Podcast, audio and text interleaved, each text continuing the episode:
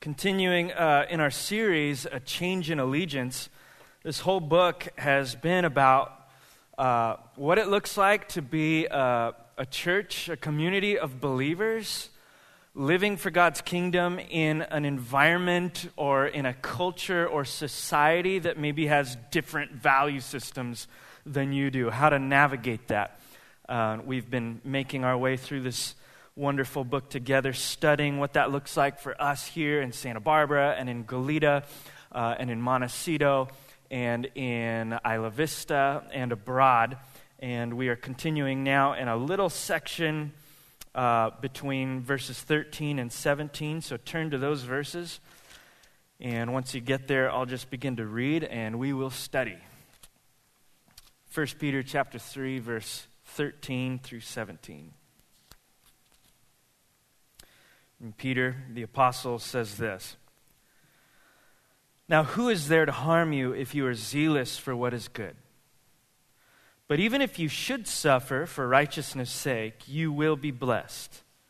Have no fear of them, nor be troubled, but in your hearts honor Christ the Lord as holy, always being prepared to make a defense to anyone who asks you for a reason for the hope that is in you yet do it with gentleness and respect. Having a good conscience, conscience so that when you are slandered, those who revile your good behavior in Christ may be put to shame. For it is better to suffer for doing good, if that should be God's will, than for doing evil. This is God's word. Let's pray. Heavenly Father, thank you for taking us through this journey in, your word and, and also through life, applying the word of God to our lives together, looking at what it looks what it means to be on mission in the city of Santa Barbara and what it means to follow Christ even when it comes at a great cost. And now, as we look specifically at what when that cost uh, has to do with other people around us that maybe don't agree with our beliefs or our faith I pray that you would likewise, as you have so graciously done in the past, help us navigate that as well. Lord, we want to come out of this building and this time in your word with a renewed sense of the power of the gospel to save those who believe. We want to come out of this building with a renewed sense of what, uh, uh, of what we are choosing to follow after the beauty and the glory of Christ and, and the allure and the power of the gospel. We want to know, Lord, that the things that we are willing to lose, our comfort, our security, even our status, doesn't even compare to the wonder of following our Messiah. And Lord, it's easy sometimes in a city like Santa Barbara to forget that. And so, Lord, would you just begin to hoist before us, project before us that picture of that pearl of great price, that treasure in a field that you spoke about, that when that, that person finds it, they're willing to get rid of anything in order to keep it. We believe that you are that pearl of great price. You are that treasure in the field.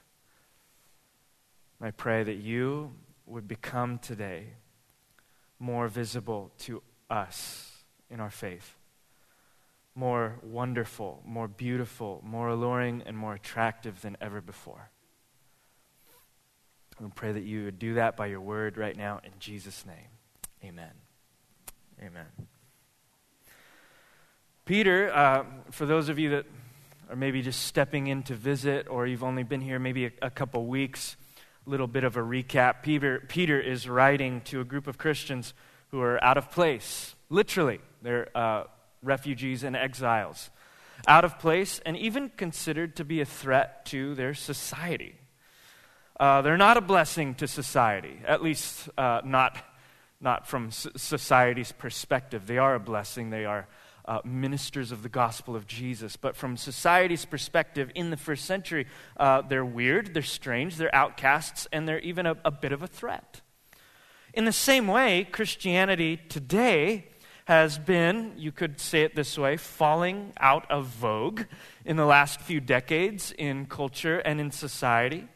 And while there were points in our history, uh, decades, where Christianity used to occupy a very influential role in Western society, in politics, and in culture, right now it seems to be in this low point of popularity and acceptance and influence. We have some similarities between uh, our situation and the one which Peter is speaking into with those uh, exile Christians in, in Asia Minor. Uh, the Barna Group uh, recently interviewed thousands of U.S. adults and more than 1,000 faith leaders. The goal of this interview process was to get an accurate lay of the cultural landscape in which we, the church, find ourselves, particularly of the places where communities of faith feel friction with their surrounding culture and vice versa, right? The whole theme of 1 Peter. How do you balance this, this sense that we belong to the kingdom of God, but we're right here in just this almost hostile environment? Well, they did a, an interview of all of these U.S. adults, thousands of interviews, uh, to get this sense of what the feeling was between culture and the church. The two things that came out of that research were this. People outside of the church consider the church to be two things one, irrelevant, and second, extreme irrelevant and extreme. Now, I don't view the church that way, and I don't think many of you do either. But we're not the, you know, we're not the point of this interview process. It's people outside of the church and their perception of us. Christianity is considered by many people in our country to be irrelevant, meaning, you know, it's great, uh, it's great for you. It has some personal benefits for you personally, but it's largely irrelevant to the public sphere uh, and to my life as your neighbor. That's perhaps what some people might express to you. Not only irrelevant to people outside of the church, but also to American Christians are feeling this sense of irrelevance. Three in five American Christians are mostly inactive in their faith. They are just too busy uh, to be active in their faith, or they find God elsewhere in a bunch of other things. Christianity is also considered to be extremist. There's a new one. By many Americans. Uh, specifically, 45% of atheists, agnostics, and religiously unaffiliated in America agree with the statement Christianity is extreme or extremist. That's very, uh, very interesting. We know uh, what this term implies. Generally speaking, we use the term extremist uh, to speak of whenever a, a reli- uh, someone uses religion to justify violence against another person. We would call that extremist, right? Uh, we would also call it extremist. People call, uh, call actions that are extremist whenever it's someone refusing to serve someone else because of that customer's lifestyle or if that lifestyle conflicts with uh, your beliefs. Uh, people might call that extremist. We're used to that sort of language, but it's, it's starting to broaden its horizons. Look at this research with the Barna Group. Uh, it's not only those things, but also basic practices in Christianity that are now considered to be extreme. For example, 60% of U.S. adults consider any attempts to convert others to their faith as being extreme. So, evangelism, right? A very basic practice of Christianity. We love Jesus, we want to tell other people about Jesus. This is beginning to be, uh, this is considered to be extreme by a huge population of people in our country. 42% of U.S. adults consider quitting a good paying job to pursue missions work in another country extreme. So basically, a bunch of people at real life at UCSB and you, my dear sister Cassidy, uh, this is uh, considered to be really radical. Like, why would you do that? That is just, uh, that's insane.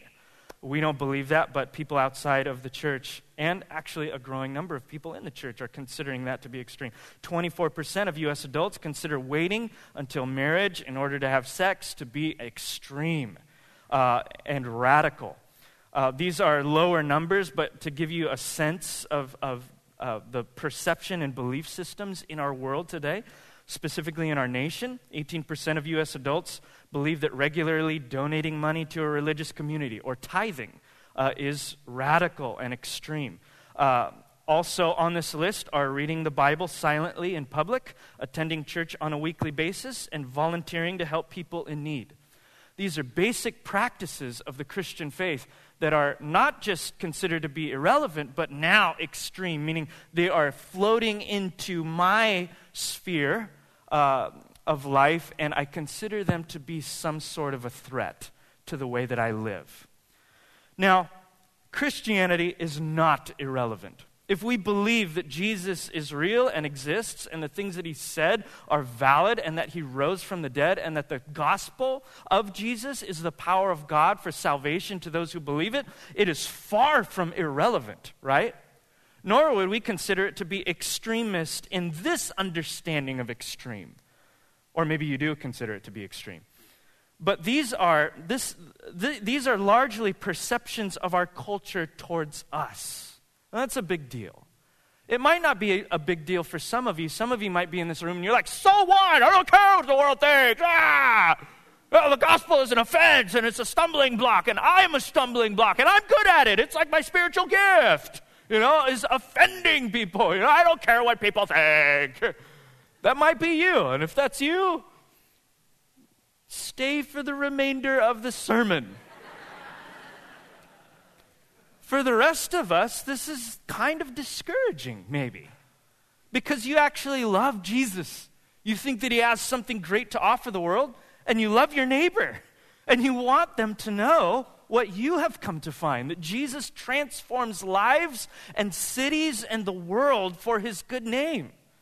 And so you're asking, how, you know, if, how, how in a world where this is true, where people's perception of me is that I'm irrelevant, I don't matter, and I'm actually a threat to their life, how then can I begin to reach out to those very people?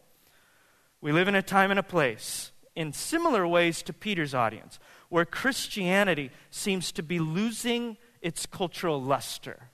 Now, in Peter's day, it wasn't losing its cultural luster, it was this new movement. There was no luster, it was weird and strange and threatening we're coming out of a period of time, a long period, where it used to be culturally acceptable and culturally mandated, if you would.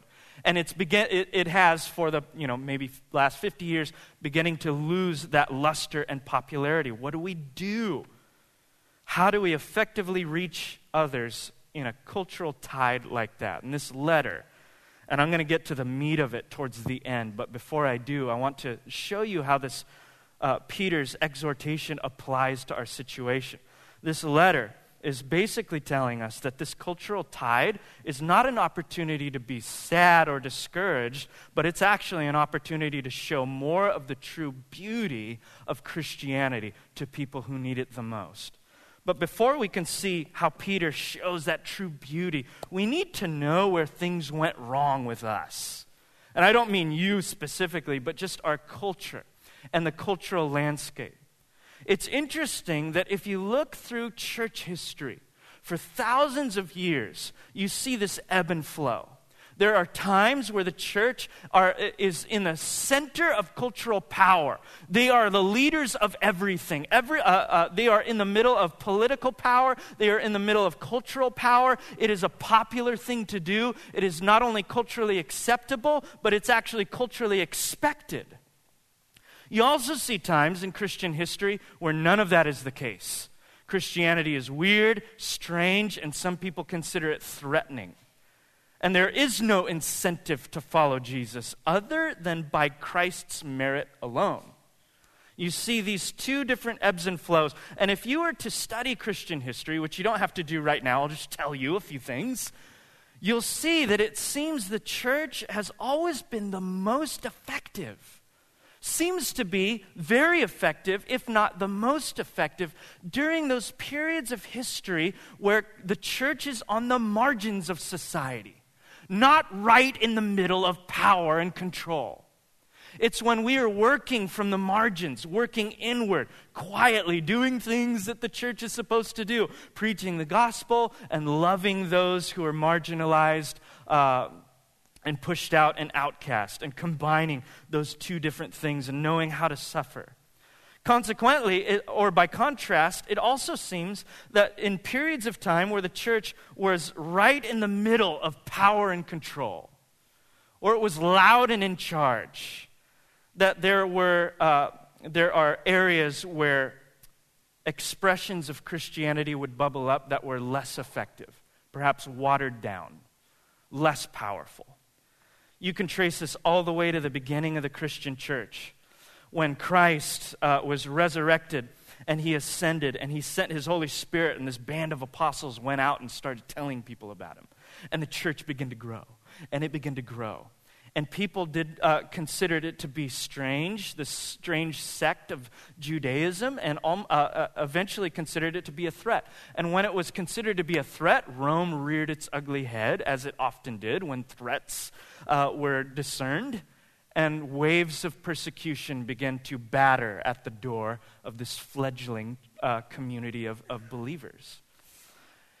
And emperors and governors like Vespasian and Titus and Hadrian and many others would just begin to unleash violence against the church in these waves, and yet it did not destroy the Christian church. In fact, against all odds, it seemed that the church just began to erupt with more vitality than ever before, with more population than ever before, with more power and with more to give than ever before. Thousands of years later, we would see the same type of thing in other persecuted countries, maybe not here, but in places like China, where uh, the com- uh, a communist regime, regime would want to impress upon uh, the nation that uh, the cultural revolution, squashing any forms of religion, especially Christianity. And yet, over time, what happened? Christianity was not stifled. It grew more vital, uh, in more vitality. It grew more in power. It grew uh, in deeper, more nuanced expressions. By contrast, after those waves of persecution and after the growth of the church in those early centuries, uh, we, uh, excuse me, we see that the Christian population actually explodes between 8100 and 8310 from 25,000 Christians to 20 million Christians. It just, just explodes all over the known world at that time. But then, then something else changes. An emperor by the name of Constantine gets converted, makes Christianity the main religion of the empire, and all of a sudden persecution stops, suffering stops. The cost of following Jesus is rendered almost uh, uh, null and void, and the Christian faith is thrust to the center of power and influence. All of a sudden, it becomes an honor and a distinction to become a Christian. It become uh, the best positions in the state and in the community are given to Christians. Christians become leaders everywhere, and there's a lot of good that comes out of that. But there's also a lot of bad things that come out of that too. It was only natural that pagans started to turn to Christianity, but not because they loved Jesus, but because uh, they were seeking to gain position and promotion. And Christianity was the way to do it, it was the popular thing at that time. The reproach of the cross turned into, uh, was turned into royal fame and glory. And with that, yes, there were Christians who were uh, seeking to honor Christ and follow him, but there were also thousands of Christians that uh, uh, chose Christianity not because they found Christ alluring, but because of the societal and cultural benefit that it offered them. Jesus would speak about this in Matthew chapter 13, verse 20 through 21. He would say, he would describe that as a particular type of soil. He would call it the rocky ground. He said, What was sown in rocky ground, that's basically the person who hears the word and immediately receives it with joy, right? Yet it has no root in himself, but it endures for a little while. But when tribulation or persecution arise on account of the word, immediately that person falls away. There are these times in history where Christianity is exciting, or there's a cultural benefit, or everybody is doing it, or if I do that, you know, I will uh, get married into that family, or I will get this job, or people will, will accept me. And yet, when there comes this cost to following Jesus, that type of person falls away because they didn't love Jesus to begin with. They love the idea of Jesus. What do we do when we live in a time where that cultural luster is beginning to wane? It seems like that is one of the most exciting times in history to live. Whenever the incentive for being a Christian is the benefits in culture and society that it can get you, you're going to start to see its influence in that very culture and society start to wane.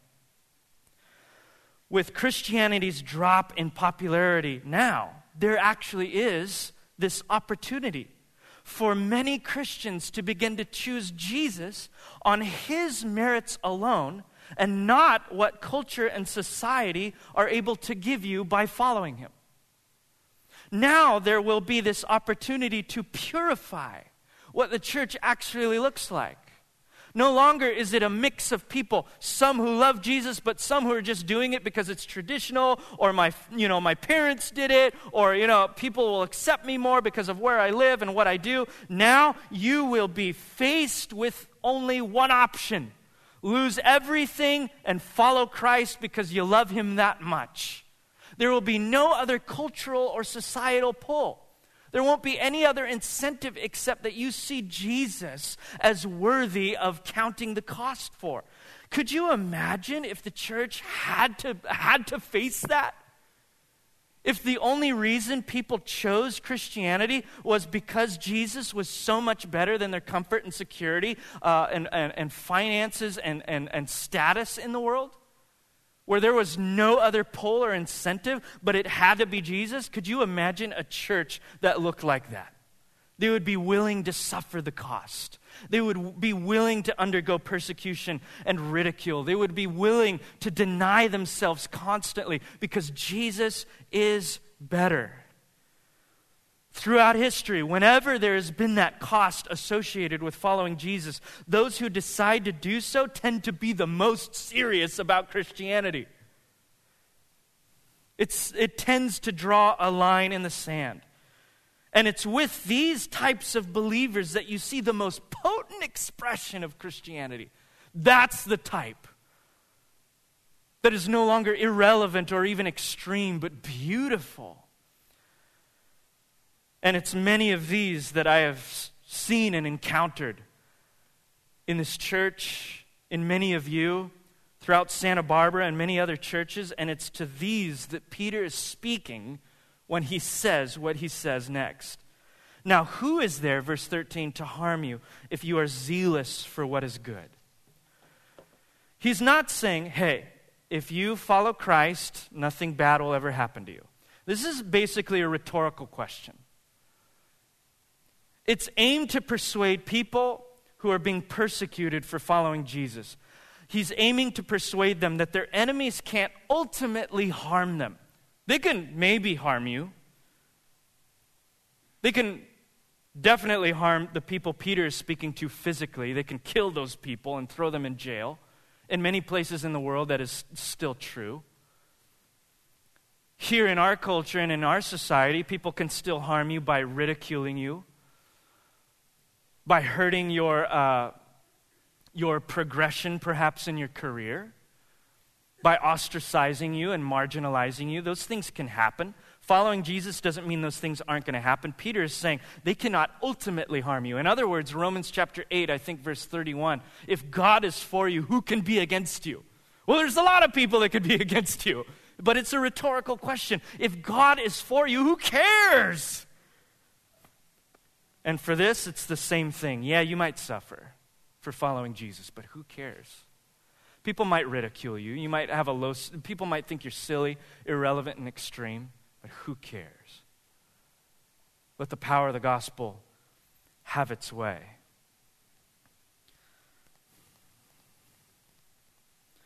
There is a reason to be happy about some of the cultural ebbs and flows that we are experiencing now. Because now Christianity has an opportunity to move towards the margins where it's always seemed to be the most effective. Christian expression can become more purified as those who choose to follow Jesus have to be serious and committed if they're going to do it. They have to understand this real call to lose their life for Christ's sake, as he calls them to. They have to be desperate for the power of the Holy Spirit. It's not always going to be easy. And they have to be deeply aware of God's blessing in the midst of trial. Peter would go on to say in verse 14 Even if you should suffer for righteousness' sake, you are blessed. The people in Asia Minor understood the beauty of that statement. I don't know if we always do, because we associate blessing often with not suffering. So when we suffer, we think God is not blessing us. Blessed and blessing is such a weird and sometimes unhelpful term for us, sometimes, you know? We use it in a cliched manner to speak of being happy. You know, uh, we, uh, we might use it in a sentence like when someone sneezes, you know, God bless you. Or we might pray for God to bless somebody. English translations vary in trying to express what blessing means. Some of them say blessed, some of them say fortunate, others say happy. We think of blessing as being happy. But happiness doesn't work very well to express the depth of what this word blessed means. When we think of happy, we think uh, our modern connotation of happy is generally like a psychological happiness. We feel really good. But that's not this robust view that Peter had in mind. Peter probably got his version of blessing from Jesus in the Sermon on the Mount, among many others, where blessing had to do with the coming kingdom of God, where it had to do with God's kingdom in the future breaking forth into the present. And he would say things like, Blessed are those who are poor in spirit, for theirs is the kingdom of heaven. Blessed are those who are persecuted for my sake, for the kingdom of God is theirs. There are two Greek uh, two words in the New Testament, Greek words for that term blessed. One is uh, eulogio. That's where we get the word eulogy, and it just means a prayer request. Like God bless them. That's kind of maybe what a lot of us have in mind when we, we think of blessing. The other speaks of an existing state.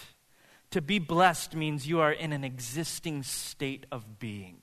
This is what Jesus always used in the Sermon on the Mount, and it's what Peter is using right here when he says, If you should suffer for following Jesus, you will be blessed. You will experience this state of life. Blessed means, if it has to do with the kingdom, and it does, and it has to do with an existing state. We could say that blessing means this it means that somehow the realities of the kingdom of heaven out there have moved into the present in a palpable way. So when I say that I am blessed, I don't mean I just got a job promotion, you know? It doesn't mean I am very happy right now. It means that somehow the kingdom of God, which is unseen, has had an effect on me in this moment. That means you can be blessed in the middle of suffering. You can suffer loss and say, I am so blessed right now. An illustration of what I mean by this uh, is, you know, whenever I, I tell my, my three and a half year old daughter, Abby, that we're going somewhere, like to the zoo or to the park or to the beach or to see some, some friend's dog, that's a big one. I'll often pop some of these things like when she's sad, so drops popsicle, trips on her bike, uh, falls down, doesn't get something that she wants, is crying, tantrum, bummed. And I'll say, hey, guess what? Going to the zoo tomorrow. And I will watch as her countenance changes. Why? Because zoo. Why not? But we're not actually at the zoo yet. That is still future. Why has her countenance changed? Because some reality in the future has made its way into the present for my daughter. She is looking forward to something that is about to happen, and it is changing her understanding and her perception of what she's going on, uh, what's going on in the present. Paul says in Romans chapter 8, verse 18, I consider that the sufferings of this present time are not worth comparing with the glory that is to be revealed to us. Paul is saying, hey, we're going to go through suffering in this present moment, but the zoo's coming, right?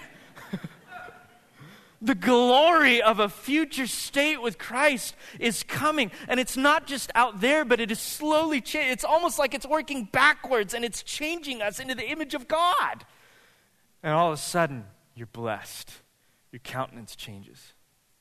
It doesn't take away, it doesn't mean that there's not going to be hardship in life or that you're not going to go through difficult things. It means that God's sustaining presence is with you in that moment and you have a future hope to look for. And that those hardships are not wasted. And God is going to change and redeem and transform and renew everything that has been broken along the way. That is tremendous comfort to people who are going through difficulty. It was a tremendous comfort to these exiles in Asia Minor whose faith that they left everything for was largely considered to be silly and, and threatening. Perhaps it can be a comfort for Christians today who are wondering is this, is this worth tossing away so much in order to follow a guy that I cannot see? It's coming.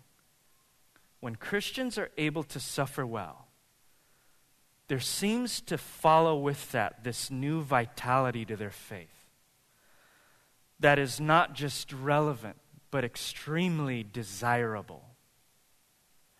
We live in a time and in a place where Christianity has seemed to lo- uh, have, has lost its luster. It seems that if we look at Scripture and Christian history, it's because that form of Christianity is not always the, Christ, uh, the Christ form of Christianity. It's mixed with all sorts of different things cultural acceptance, popularity. But if we can just begin to learn what it means to suffer well, that vitality will come back to, our, uh, to those expressions of faith. And people in our neighborhoods and in our cities will look at our faith and they will once again say, I want that you have a different quality of life. You have a different way of living your life. Mine is broken and it is wanting in these areas, but you have a different way of living, and I want that. If we could learn how to suffer well. What does it mean to suffer well? This is the rest of what Peter explains. He gives us three things. These will be fairly quick, but he says, don't be afraid. Number one. When, when things around you start to change, when the times aren't like they used to be, I'm actually excited about that a little bit. I'm excited for a little challenge. I'm excited for our, our faith to come with a cost. I'm excited for the purging effect of that in the, in the American church. But Peter would remind us and he would say, Don't be afraid. Specifically, he would say, Have no fear of them, nor be troubled. Don't be afraid of the cultural ebbs and flows. Don't be afraid of the ridicule that may come for being a radical, extreme Christian that does weird things like go to church on Sunday or read their Bible or take Jesus seriously. Don't be afraid. Don't be moved by that. Nor be afraid of the charlatans who parade a cheap form of Christian religion on TV and in politics and in media. Don't worry about them. You be a faithful Christian in your sphere of influence. You show what it's really supposed to look like. Don't be afraid of all of this stuff that's happening around us because God's kingdom is truly unshakable. It is unstoppable. Nothing can stop it. Do you hear that? Hebrews chapter 12 or 13 or 14 or whatever it was. It is unstoppable, an unshakable kingdom that we are inheriting. It is going to move forward no matter what Satan or anybody in the world uh, desires. His kingdom is expanding. We have the opportunity to participate in that expanding swell of God's kingdom. Don't be afraid. That is the least thing that you should be. You should be excited that we get to live in this age in history where the kingdom of God matters such as this. Second, obey Christ more faithfully. Take seriously everything that he says. Peter says this in, the uh, in a couple of next lines. He says, But in your hearts, honor Christ the Lord as holy. Kind of a clumsy sentence, but this is essentially what he's saying. He's, he's saying, uh, to honor Christ as Lord in your hearts means to have an inward attitude of obedience to Him that dictates our behavior in the world. That means no more private religion. This is what people view religion and spirituality today as a private affair. I'm fine with you believing whatever you want to believe, but just keep it to yourself. Stop keeping it to yourself. Stop keeping it to yourself. It is not a private affair. The world needs what you have. Honoring Christ uh, as the Lord and as holy in your heart means that what you believe in your heart is now making its way into your body, into your mind, into your soul, into your speech, into your relationships, into the public sphere. It means you're taking Christ seriously, not only privately, but also publicly. The command here isn't, you know, Peter isn't being weird and saying, like, okay, su- uh, the, you know, if Christians can just suffer well, so everybody go out and suffer. That would be so weird, you know? He's not saying, go out and suffer, for suffering is inevitable. We're going to encounter suffering. What he's telling us to do in this line is to suffer well. Suffer the way that a Christian suffers, the way that Jesus suffered. Now, for us, this is maybe a little tricky because we aren't being hauled off to prison or killed like so many people around the world. But we do have daily opportunities to serve or to deny the flesh, which is a form of suffering. So even if we're not being hauled off to prison or persecuted in that sense, we can still encounter suffering in small ways that will form us through the years by choosing to deny yourself in little ways every day for the rest of your life. How are you suffering? You're, as Paul would say, suffering in the flesh. You're constantly choosing Jesus over your flesh, over your sinful nature.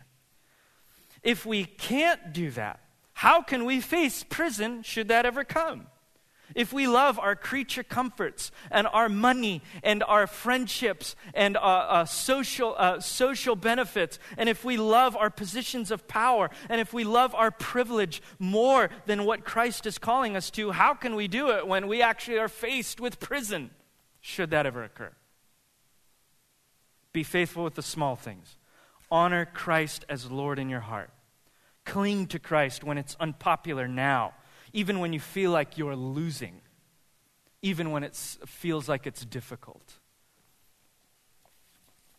Thirdly, Peter assumes that when you do that, because that is silly, that people are going to look at you and wonder why you're so silly. Even more so, they're going to look at your life and they're going to say, not only are they doing something that is so weird, not, like not doing all of the things that I'm doing, they're doing, they have a completely different life, and yet their quality of life is significantly better than mine. They're going through difficult situations and hardship, but they seem to be happier than I am. Their marriage, their marriages are, are healthier than mine. Their kids are, are, are well behaved and wonderful. And even when they're not, the parents don't lose it. Like they seem to keep their cool. There's something different about them. Peter's assuming that they're going to ask you questions. And his third thing how to suffer well? Make sure you explain your hope. Always being prepared, he says, to make a defense to anyone who asks you for the reason for the hope that is in you. Now, that word defense uh, really just means to give an answer, a reasoned explanation. It does not mean, uh, you know, to play the defender and attack people and argue with them incessantly. It just means to explain why you do the things that you do. And to explain your hope.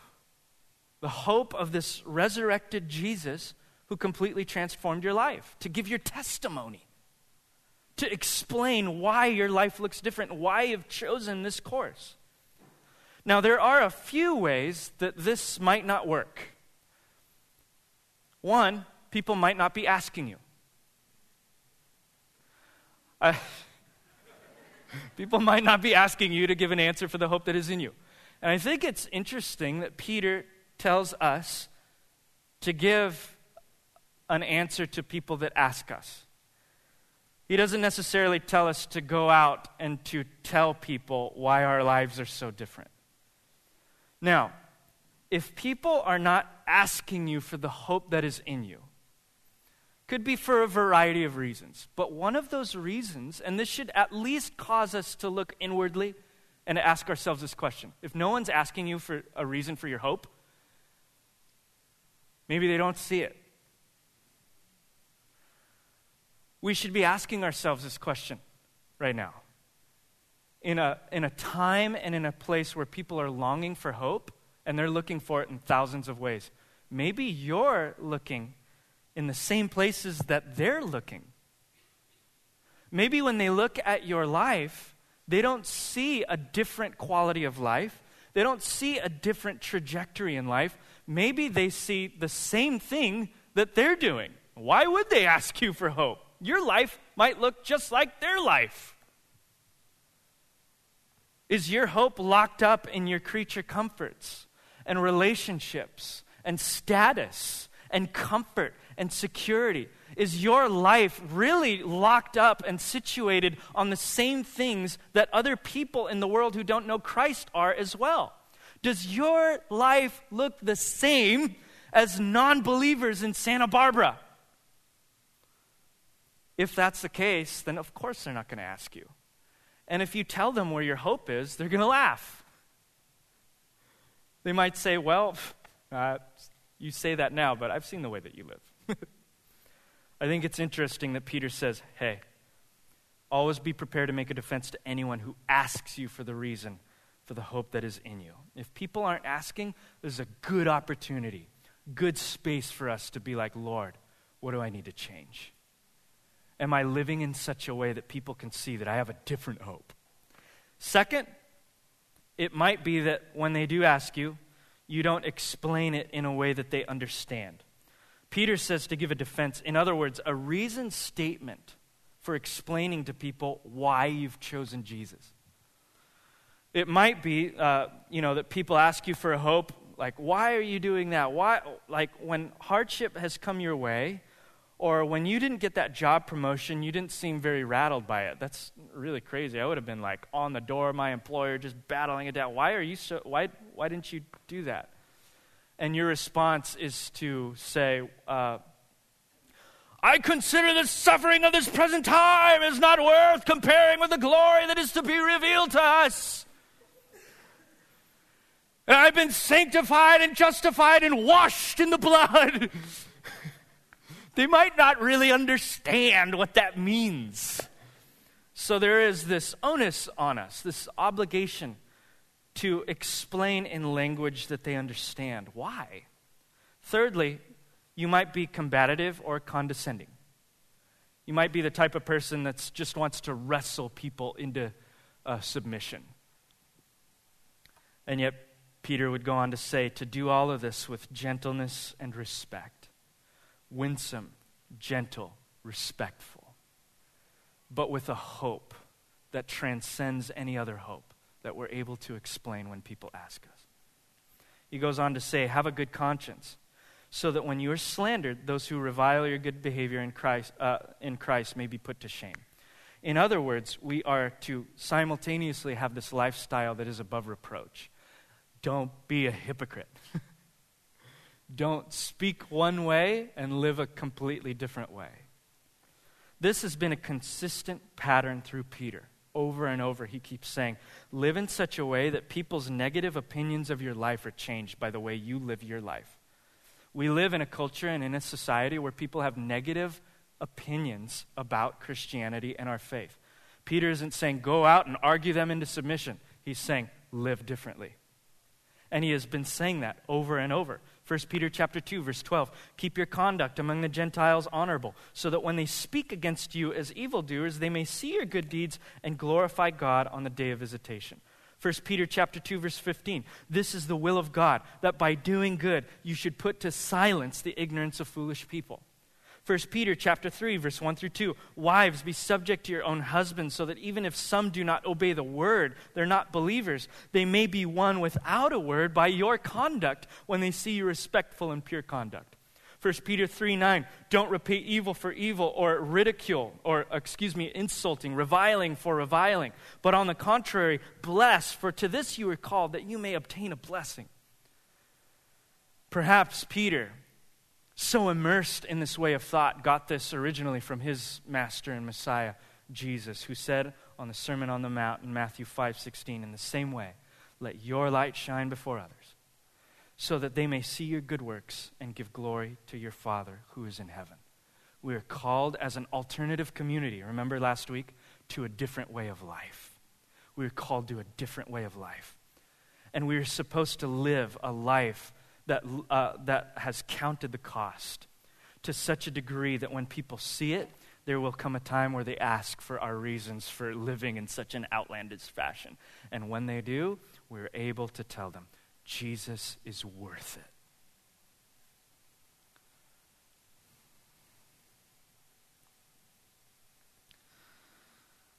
A church that knows how to navigate suffering this way will not only be sustained through suffering,